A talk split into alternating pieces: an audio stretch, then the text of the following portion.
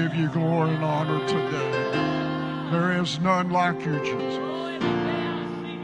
What a privilege to be in the presence of the Lord today. If you have your Bibles, let's go to the 11th chapter of Hebrews.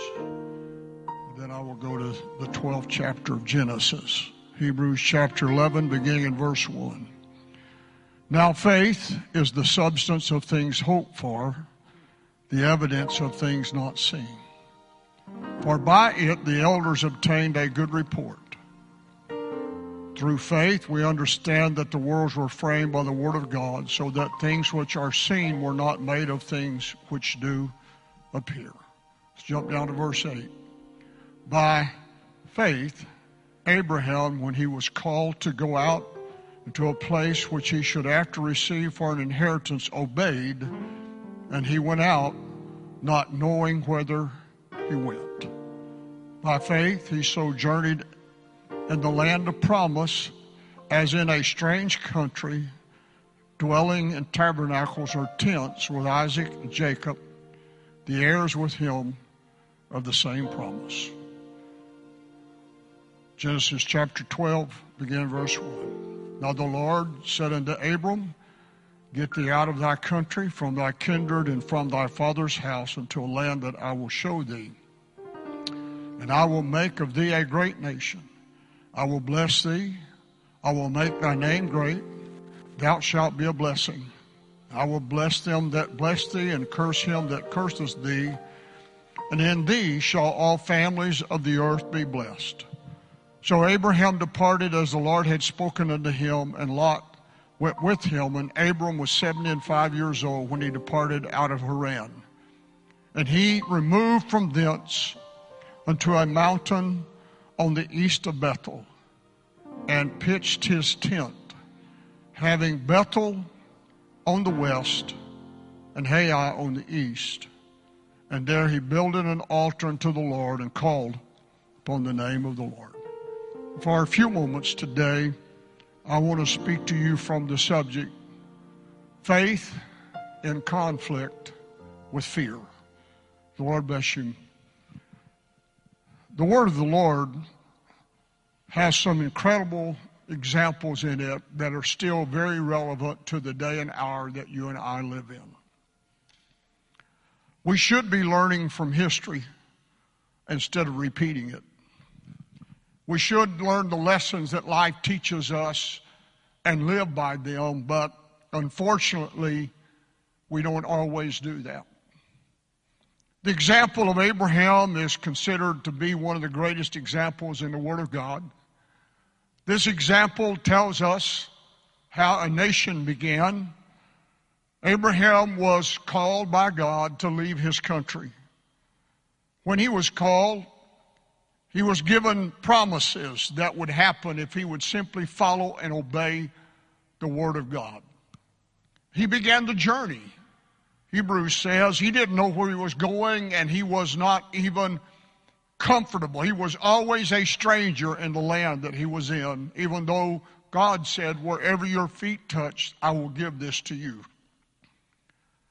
He makes it from his home to a place somewhere in Israel that is called Bethel. But actually, he never made it to Bethel. He made it to a mountain that is to the east of Bethel that gave him the ability to see Bethel but not experience Bethel. The word Bethel literally translates the house of God. So he built an altar and pitched his tent in a place between Bethel and a city that here is called Ai, and other places Ai. The term Ai literally translates the heap of ruins. Abraham built his altar with the house of God on one side and disaster on the other, feeling it was comfortable to live there. And then he began to enjoy the land that he had been promised. But then chaos happened. A famine shows up. And when the famine came, it forced Abraham to make decisions that he would later regret, because those decisions would actually cause disaster in his family for over 400 years in the future. He made a decision that it would be safer maybe to travel on to Egypt than to remain here, even though God had made him a promise. I'll bless you, I'll bless them that bless thee, I'll curse them that curse thee. Through you shall all the nations of the earth be blessed. His faith was challenged by fear, and he gave in to the fear. Instead of remaining to see if God would deliver him, he makes a conscious choice to start a journey, and the scripture describes it as he continued on towards the south. It appears from the Word of God that that was his intended journey to start with. He stops at Ai, or between Ai and Bethel, and builds an altar and makes a commitment. He offered a sacrifice there. He connected to God there. But then he kept his journey going. And as he continues his journey and the famine comes, he knew that in Egypt there was plenty, because there's a river that's 2,000 plus miles long that always has water. And he knew that if he went there, he could always return. And so he makes a decision. We never make decisions that wreck our lives without thinking about the consequences. Abraham had to think about the consequences that his decisions were going to cause him, and he was willing to live with the consequences. He made a decision that would affect his family. It would affect his brother's family, because he has with him his brother's son. And then it would affect generations to come. It's obvious he knew the problem, because to go there, he has to say to his wife, "We're going to act like you're my sister, not my wife." Because Egypt has this thing. The king of Egypt takes the wives that are beautiful of other men and kills the men. So here's what we're going to do. We're going to go to Egypt knowing that this is a possibility, but we've got to go there because the famine's too bad. But actually, if it just made a left-hand turn and traveled less than 20 miles, he would have came to the Jordan Valley. That when they returned from Egypt and they look at it, and Abraham and Lot have their issues, and he says to Lot, "You make your choice, whichever direction you want to go, I'll go the opposite." And Lot looked at the well-watered plains of Jordan. Now, how do you go from its famine to well-watered plains? Other than the fact that the Jordan River didn't experience the drought, because it's fed from further north. And instead of waiting to see what God would do, he makes a decision. We in America are at that point in our life. The church is standing at this point in our relationship with God.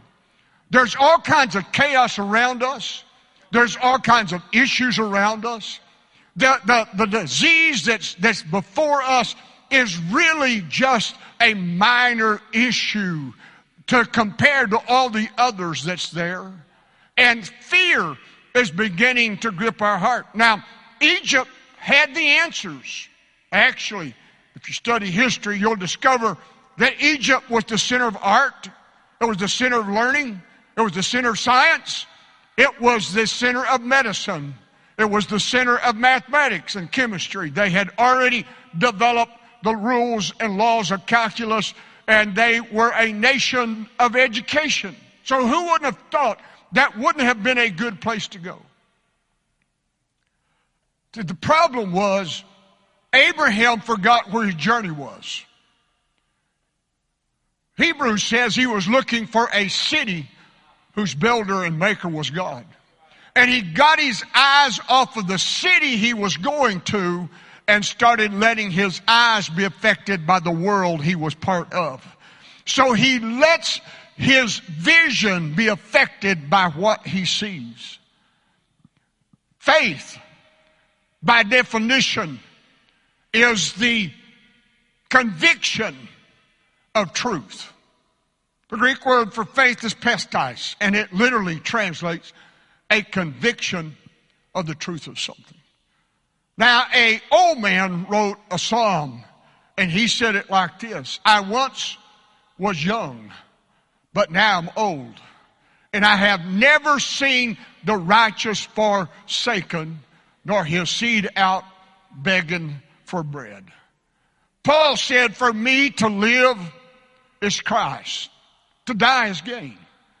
If I remain in this world, it's for the purpose of Christ. It's to proclaim the gospel. But if death shows up, I just get an early exit into the world that I'm really looking for, because I'm not looking for this world, I'm looking for another world. Abraham made a decision to go to Egypt that caused him to question things about his own life. Conditions for going were extreme. There was a grievous famine in the land. You have to prepare excuses for bad decisions. It's always somebody else's fault. I didn't mean to do that, or I didn't intend to do that. That is not true. Every decision I make in life is a decision that I wrestle with and I make before that decision ever happens.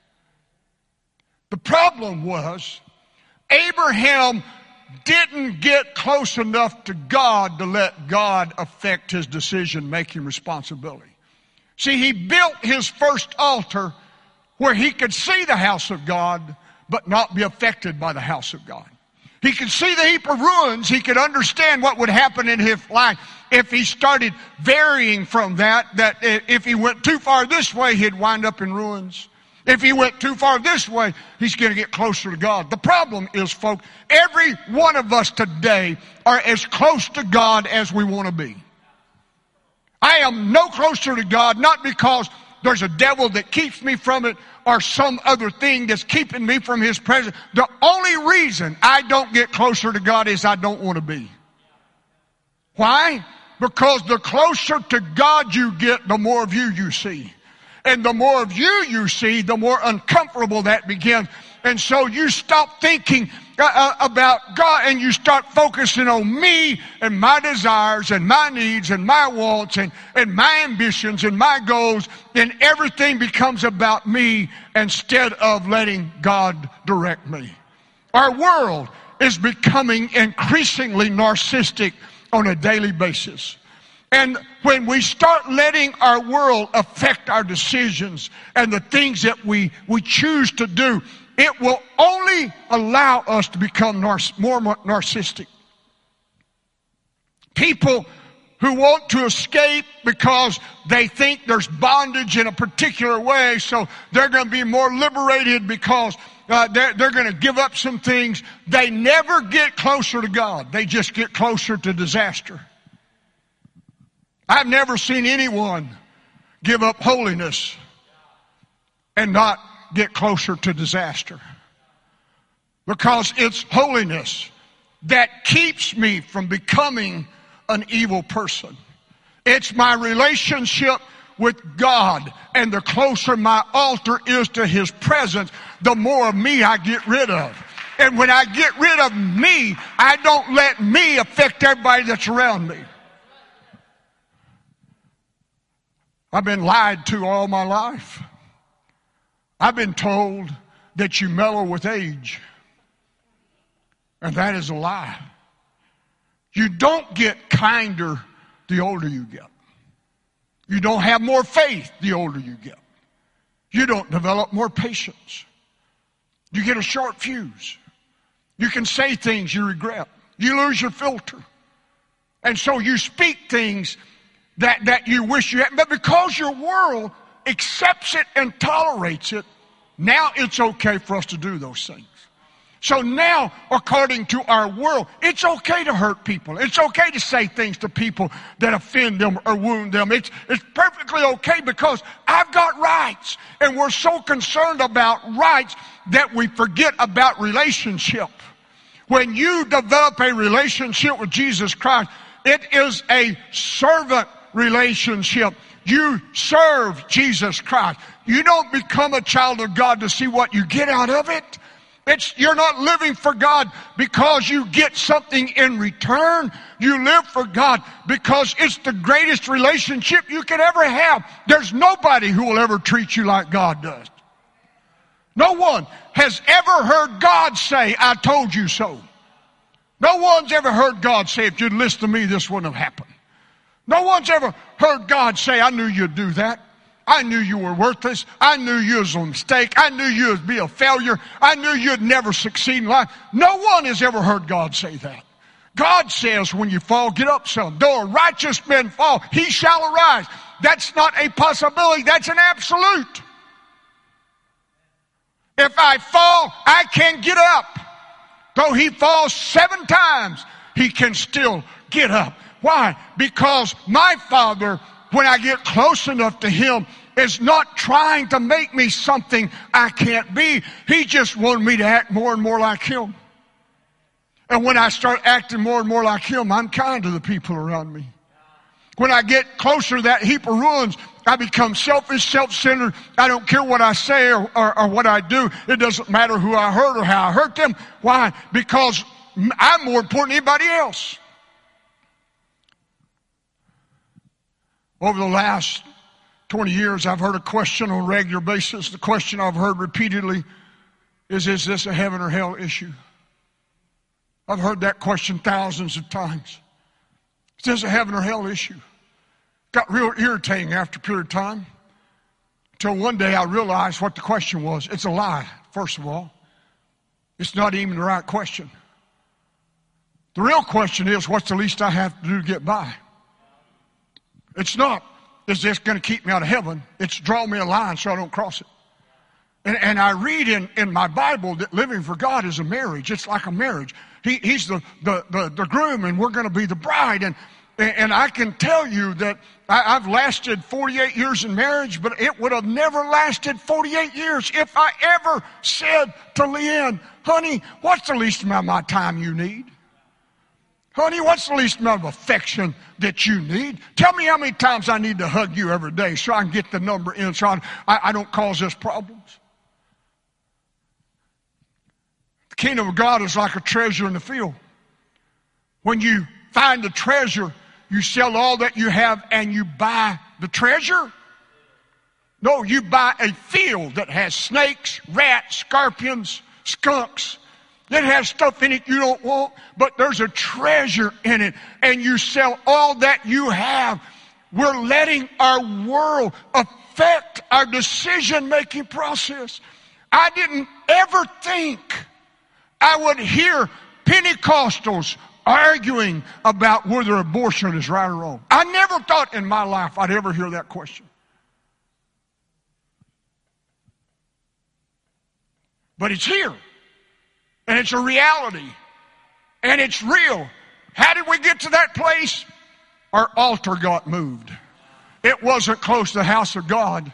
It's getting closer to the decisions the world is making and the way the world acts and responds. And so I start letting the world. See, the world wants to suck you into politics. And the reason, matter of fact, I'm going to say something that I probably shouldn't say. Politics today is the new mob of the early 1900s. It's organized crime at the ultimate level. They want to suck us in and get us arguing about things that don't matter.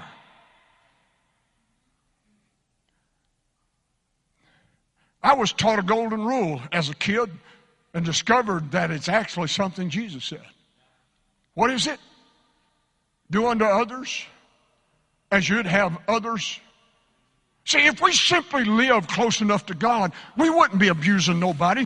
wouldn't be hurting nobody. We wouldn't be causing chaos. We wouldn't let our faith get in conflict with fear, and that fear start causing us to make decisions that's going to wreck not just my life, but it's going to wreck my kids' life. You see, Lot compared the well-watered plains of Jordan to the land of Zoar as you go into Egypt and the garden of God. And we know what the well-watered plains of Jordan housed, a city called Sodom and Gomorrah. We know the sick sin that was there. But that's what got his attention. Why? It looked like the place Abraham took him. So my decisions don't just affect me. My choices of how close I live to God will affect my kids. Then it'll affect my grandkids. It's going to affect the people in my life.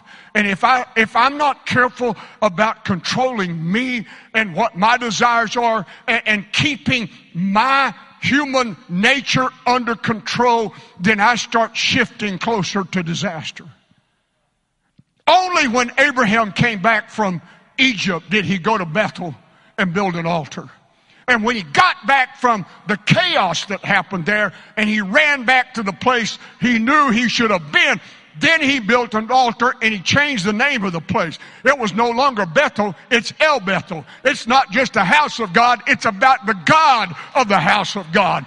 And church, this church should be about the God of the house of God. It's not about this building, it's not about what we do, it's about the God that shows up here on a regular basis. And people's lives that can be transformed by an interaction with the power of God when they discover what God can do. It's been a proven fact through the years that God hasn't needed us. My family got in the church not because they got witnessed to. No one taught them a Bible study. I had an uncle, his name was Ernest Hope. It was my grandmother's brother. He was in the Navy during World War II. Right on a battleship, in the middle of battles, he started reading the Word of God. And he read the book of Acts. And the more he read it, the more he realized, that's what I need. When he got off of that ship in San Diego at the end of the war, before he was discharged, he started attending churches that were around and trying to find somebody that taught and believed in the book of Acts. Someone that taught that you could receive the baptism of the Holy Ghost, that you could be baptized in the name of Jesus Christ, because it is the only name. Father is not a name. Son is not a name. Holy Ghost is not a name. They're simply titles. The name you must be buried in to get your sins removed is the name of Jesus Christ for the remission of sins. And you shall receive the gift of the Holy Ghost. I hear people today that have got hung up on grace. Grace is the womb that you're spiritually born through. Once delivered from the womb, it's not the lifestyle you live. The Bible doesn't say that the just shall live by grace. The Bible says the just shall live by faith. Once delivered out of that womb and you're born spiritually, the lifestyle you have to step into is the lifestyle of conviction of what truth is. It's pistis. It is a conviction of the truth of something. What is that conviction we live by? That Jesus Christ is God manifest in flesh. He is the Savior of the world, and there is no other name under heaven given among men whereby we must be saved. That's what brought us to this point. That's what my uncle saw. He went to churches all over California, couldn't find one, got on a train, came back to Wichita Falls, Texas in the late 40s, got off the train. His family met him there. They had a big family reunion. He started preaching to them. I've been reading the book of Acts, and this is what church is about. We gotta find a church that teaches the book of Acts. And my older brother was in high school at the time, and he said, I know where that church is. My uncle said, where? Well, I go to school with the daughter of the pastor of a church that preaches the book of Acts, because I know she's preached it to me. said, I want to go see it. So he went, received the baptism of the Holy Ghost. Within a short period of time, about 37 members of my mom's family received the Holy Ghost and were baptized in the name of Jesus, not because someone preached to them, but because God started stirring a heart. When you get hungry and honest with God, God's going to lead and guide you into truth. You will find Him on your journey as you start looking. He will take you through His Word. Why? Because we live our life based on faith, not grace. Grace is simply the womb I'm born through. But once I'm delivered and I'm a spiritual being at that point, I'm no longer living by grace. I start a lifestyle of faith. And James said, show me your faith and I'll show you my works. You know, it's interesting. That's the first book written to the New Testament church somewhere around 40 A.D. So the first order of business the New Testament church had to understand is you got to get past this thing that grace covers everything. Once you're a child of God, it's the blood that covers everything. It's not grace that covers everything. It's baptism in the name of Jesus Christ for the remission of sin. And then once you become a child of God and you fail and you may have a shortcoming or sin, Paul or John said, my little children, sin not, but if any man sin, we have an advocate with the Father, Jesus Christ the righteous, who is a propitiation for my sin, but not only my sin, but the sin of the whole world. I have a blood covering. That blood covering is repentance. I get to come to an altar. You see, if you get close enough to the house of God, you discover an altar is important because you can come back to that altar on a regular basis and repent of things that you do.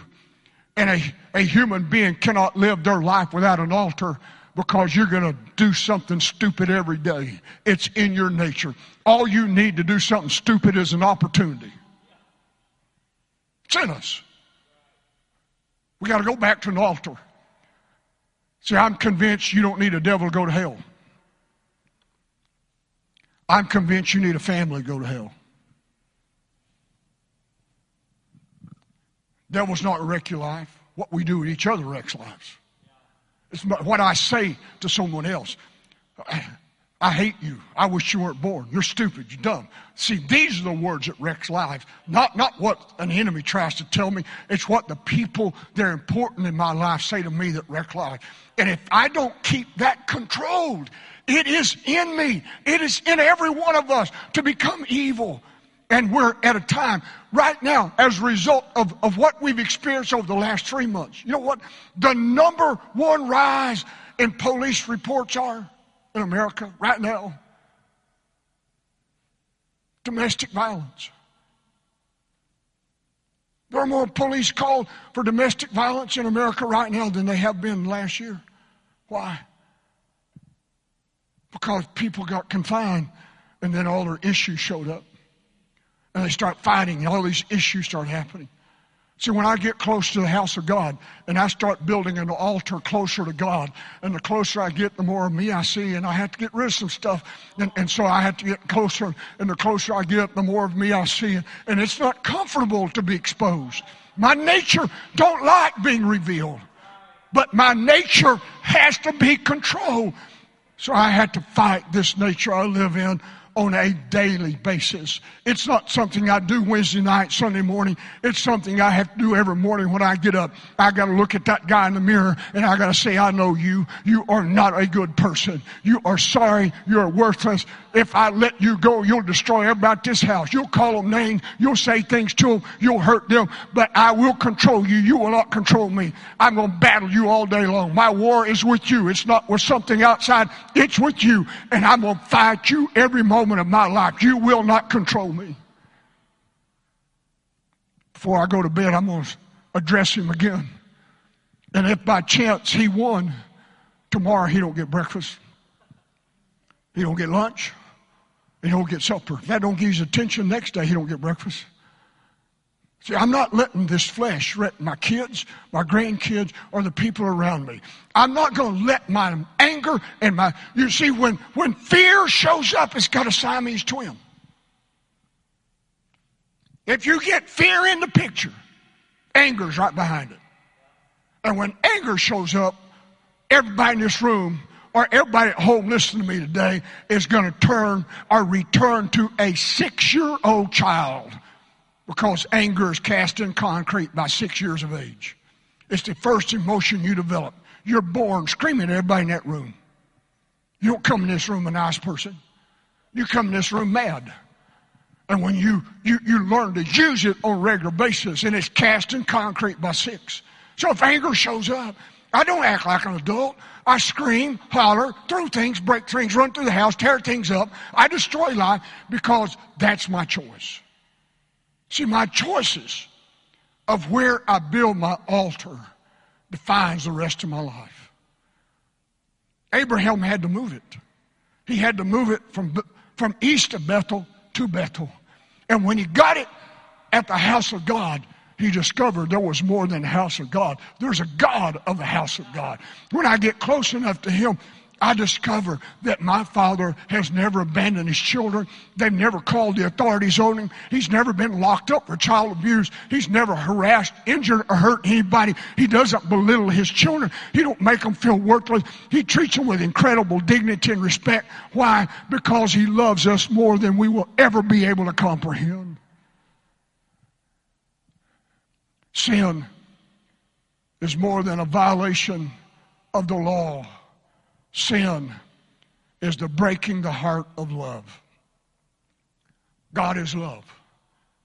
When I sin, I break the heart of love because that's his nature. So if I want my life to change, I've got to be careful about what conflict happens and how I allow fear or anger to start changing what I do in my relationship with God. I once was young. I can say this. Now I'm old.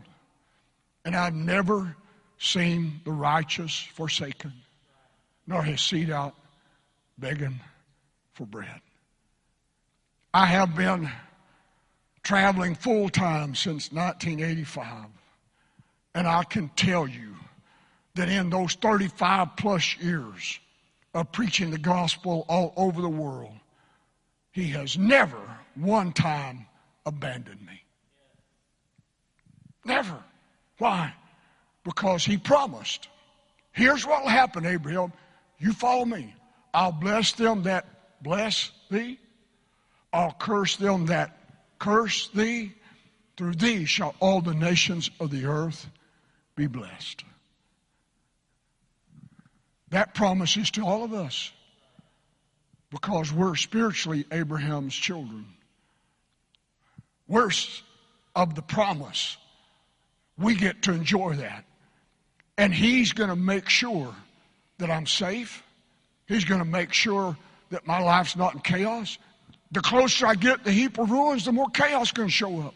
The closer I get to God, the less of the chaos shows up.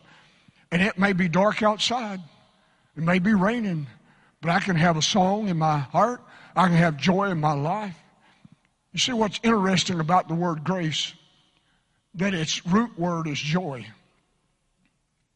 Chara is the word for joy. Charis is the word for grace. So grace is all about the joy of God, the joy of the Lord. When I become a child of God, it's a joyful thing to be able to be in his presence, to be part of his family, because he loves us so unconditionally. There is none like him today. Would you bow your heads? Let's pray.